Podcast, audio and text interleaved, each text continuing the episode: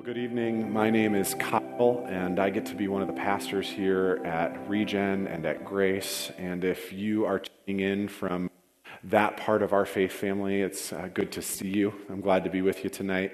Uh, if you happen to be tuning in and you're not part of our spiritual family, I'm just honored that you'd give us your time tonight as we uh, mark this Good Friday. Um, just as we start tonight, I want to say thanks to the team of people that have been making these live streams happen since we started on the 15th of March. We thought we were just doing this for a little while, and now that little while becomes longer and longer. So, thanks to Art and Pam, and thanks to Joey and Julia, thanks to Holden, um, thanks to uh, my wife Steph, who's actually at home with Jack right now while he's asleep.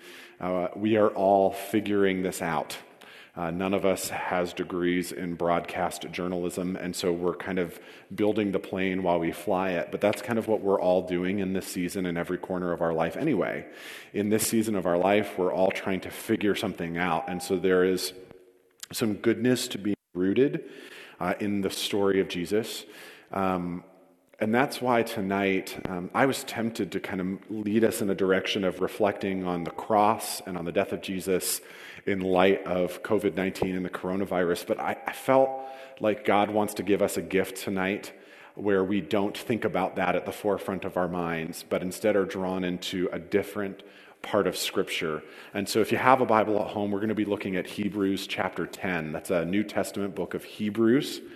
We'll be in chapter 10 sometimes we have this little turn of a phrase, this idea that opposites attract. And as we turn to the pages of Scripture, we find that there are two opposites. Uh, we find that there is the sinfulness of humanity and the holiness of God. And the reality is that these are not opposites that attract, they are opposites that repel, just like uh, when you put two magnets together. Uh, and, so, what we find as we enter the story that Jesus calls us to dwell in and live out, uh, we find two truths. We find the truth that God is holy, and we find the truth that people are not. Uh, in Genesis chapter 6, which is just a few pages into the very beginning of the Bible, we read uh, this It says, The Lord saw that the wickedness of mankind was great in the earth, and that every intention of the thought of their heart was only evil continually. And the Lord regretted that he had made them on the earth, and it grieved him to his heart. The Apostle Paul, centuries later in the New Testament book of Romans, writes this No one is righteous, not even one. No one is truly wise. No one is seeking God. All have turned away. All have become useless. No one does good, not a single one. Their talk is foul, like the stench from an open grave. Their tongues are filled with lies, with lies. Snake venom drips from their lips. Their mouths are full of cursing and bitterness. They rush to commit murder. Destruction and misery always follow them. They don't know where to find peace. They have no fear of God at all. The sinfulness of humankind is well documented by sources outside of Scripture. Tonight, I have little need to tell you of the brokenness of the human condition, of the quiet rebellion in the human heart, or the silent evil that lurks in the souls of even the most upright among us. The sinfulness of humanity, according to one theologian, is the longest running of human emergencies, and that emergency takes place against the backdrop of the holiness of God. God's holiness refers not only to his moral purity, but his total otherness, his singular otherness. God is holy in his person, where he resides, is holy. The objects that are near God or that he identifies as special are holy too.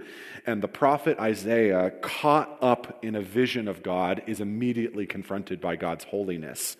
Uh, as he's caught up in this vision, he, in this vision, enters the throne room of heaven, where he sees heavenly beings called seraphim uh, standing above God's throne, but they are covering their faces and they covering their feet while they cry out, Holy, holy, holy. To say anything three times in Scripture is a note of perfection.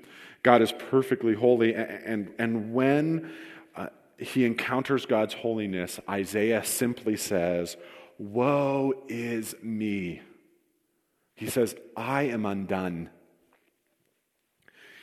A.W. Tozer says that Isaiah's pain filled cry expresses the feeling of every man and every woman who has discovered under himself, who has discovered himself, excuse me, under his disguises, and has been confronted with an inward sight of the holy whiteness that is God. Such an experience, he says, cannot but be emotionally violent he goes on to say this until we have seen ourselves as God sees us. We are not likely to be much disturbed over conditions around us as long as they do not get so far out of hand as to threaten our comfortable way of life. We have learned to live with unholiness and have come to look upon it as the natural and expected thing. Neither the writer or the reader of these words is qualified to appreciate the holiness of God. Quite literally, a new channel must be cut through the desert of our minds to allow the sweet waters of truth that will heal our great sickness to flow in. Confronted by God's holiness and our sinfulness, we are left with a mystery. How is it that a holy God can befriend sinful people?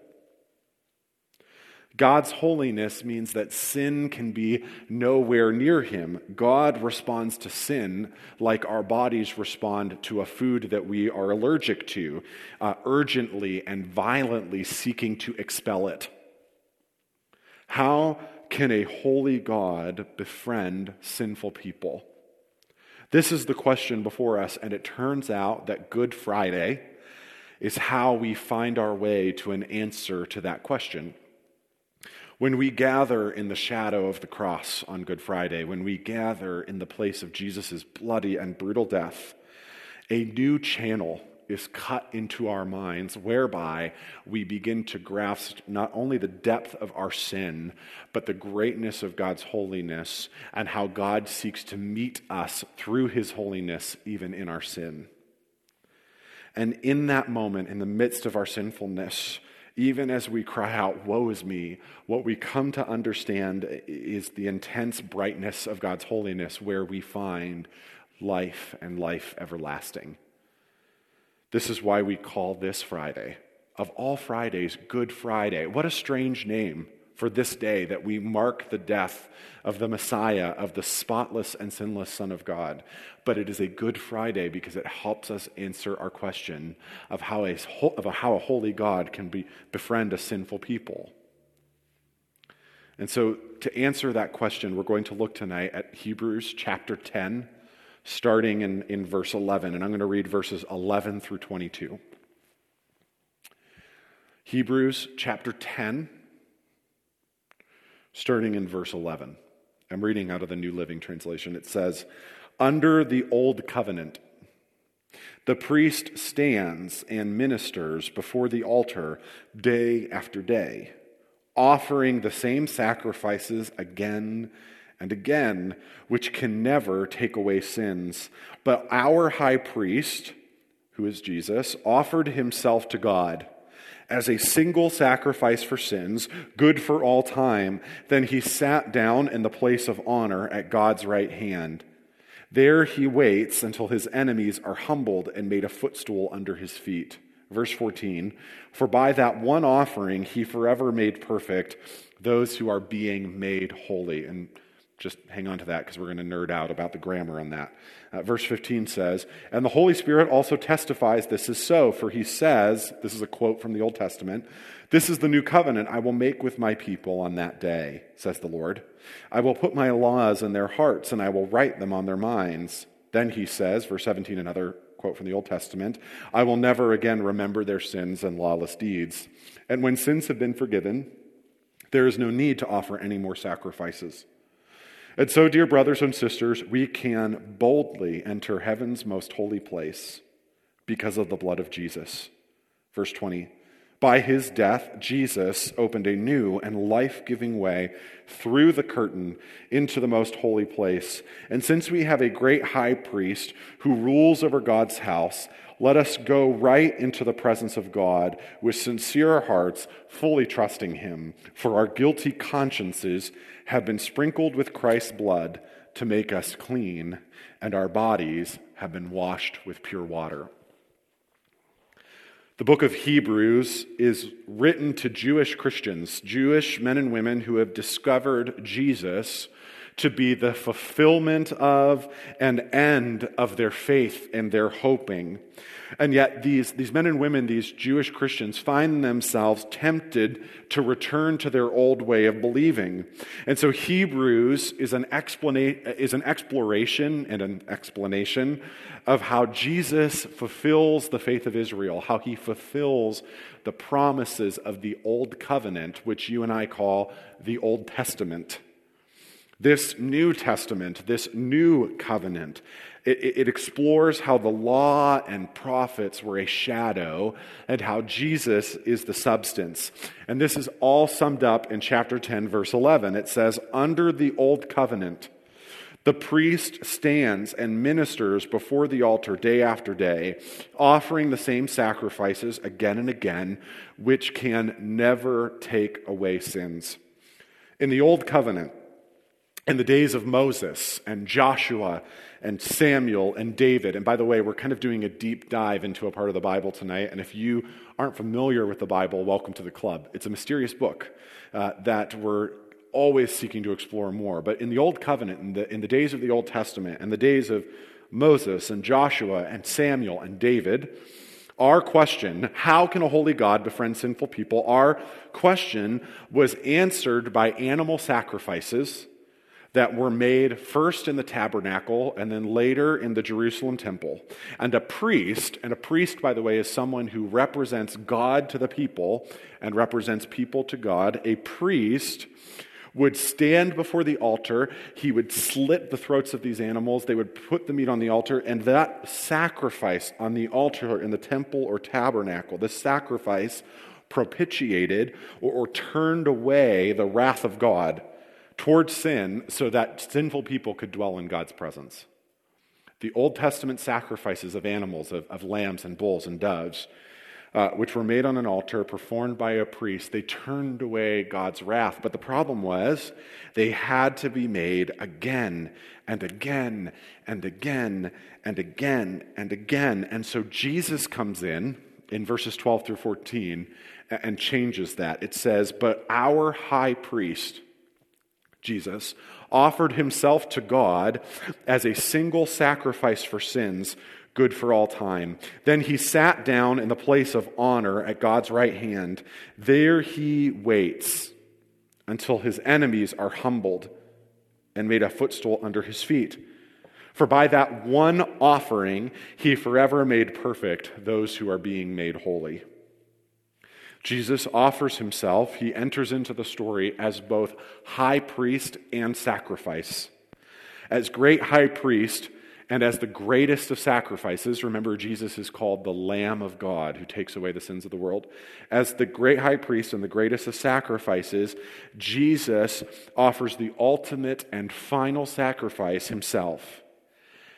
And the writer of Hebrews says this puts an end to the sacrificial system that required sacrifices to be made over and over and over again. Instead, Jesus makes a sacrifice that is good once for all, good for all time.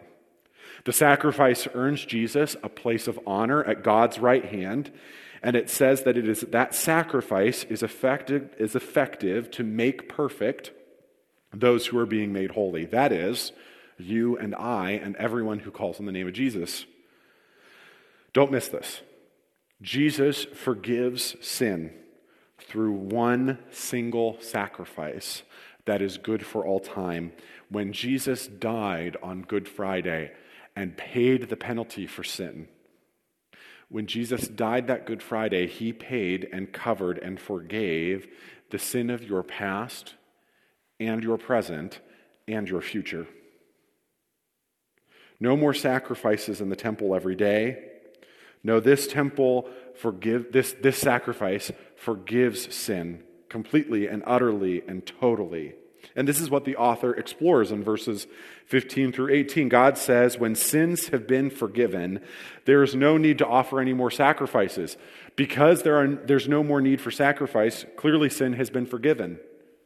God says, I will never again remember their sins and lawless deeds. That's a promise God makes over and over again in the Bible is that forgiveness of sins for God is remembering our sin no more. The only person in the universe who knows everything about everything remembers something no more. It turns out that this once for all sacrifice has initiated a new arrangement, a new covenant, which is explored in verses 19 through 22. In verse 19, the author says, So, dear brothers and sisters, we can boldly enter heaven's most holy place because of the blood of Jesus. By his death, Jesus opened a new and life giving way through the curtain into the most holy place. And since we have a great high priest who rules over God's house, let us go right into the presence of God with sincere hearts, fully trusting him.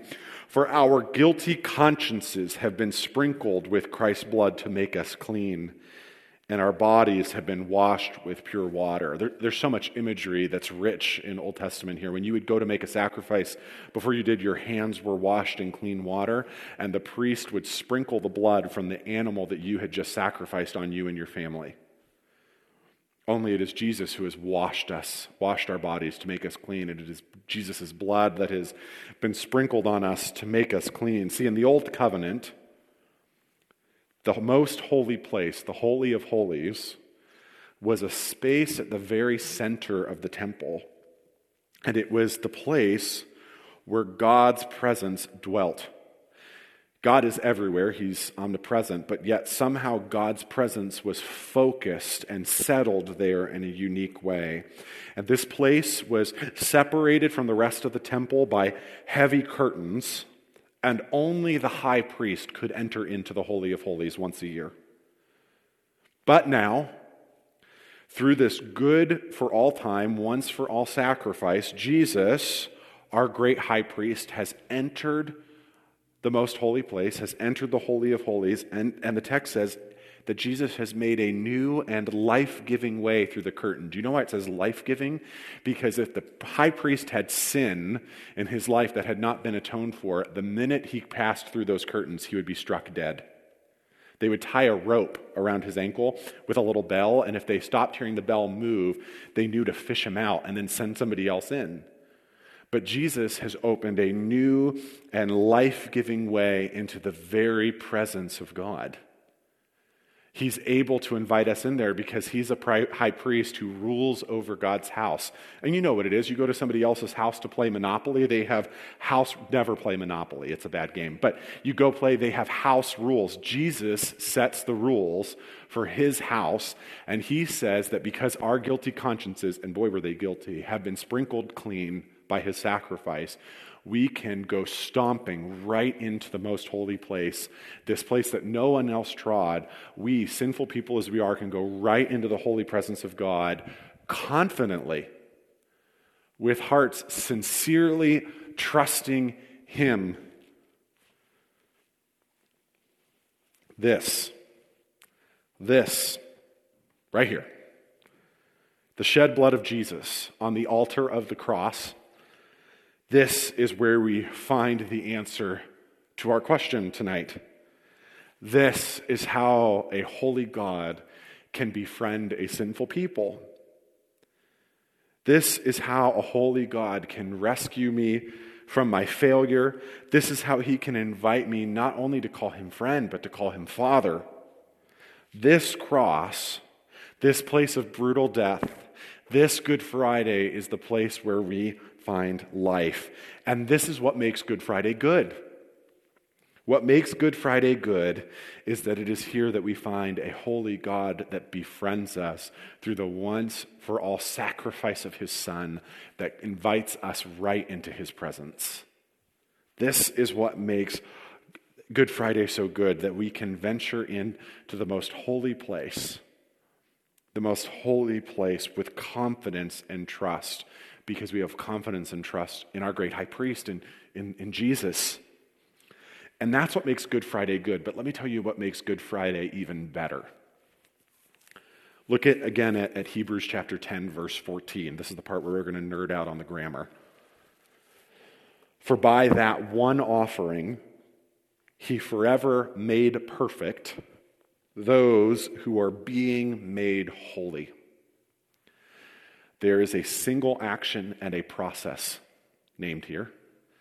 He has made perfect those who are being made holy. It says that through faith in Jesus and because of his once for all sacrifice, I have once and for all been made perfect in God's eyes, not by my achievements or my faithfulness or the good things I have done or the bad things I have not done, but because of Jesus' once for all sacrifice in God's eyes, I have been made perfect. The reformers called this the imputed righteousness of Jesus. That when God looks at me in my sin, because of my faith in Christ, he actually sees Jesus.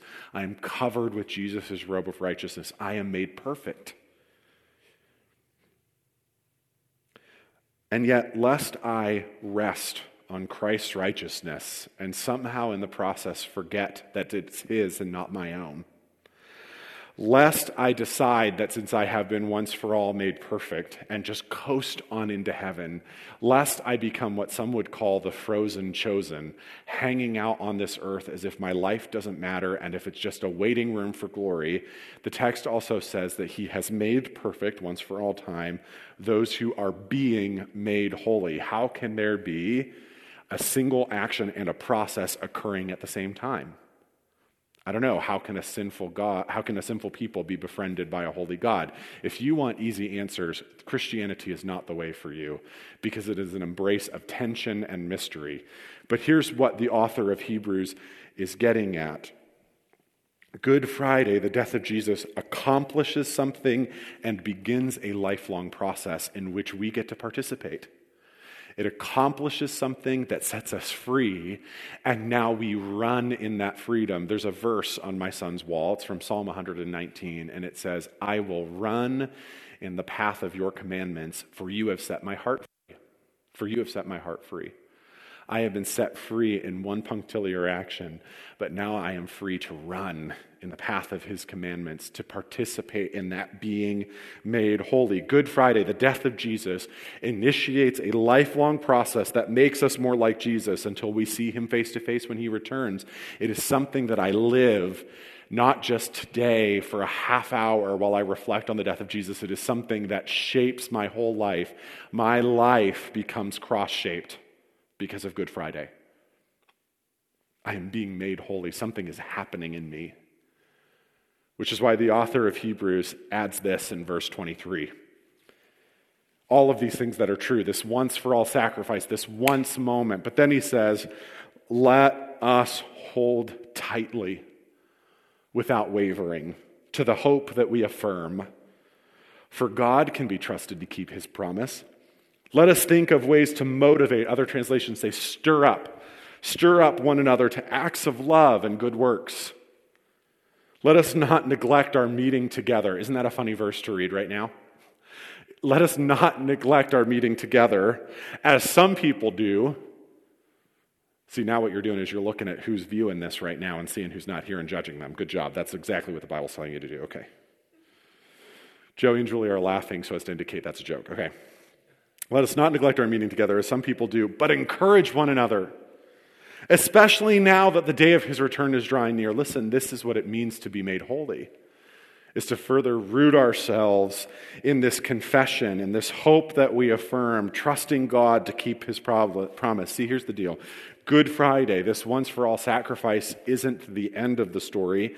And quite frankly, it isn't the beginning. That's what Easter Sunday is all about. But this, this Good Friday, this is the first rumblings of a stone rolling away. This is the first grumblings of a salvation that is to come.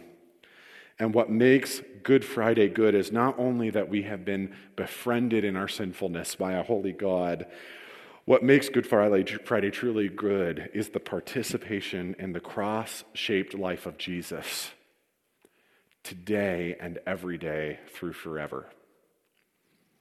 Jesus is inviting you into that life tonight. Jesus wants to invite you into that life tonight, into his life.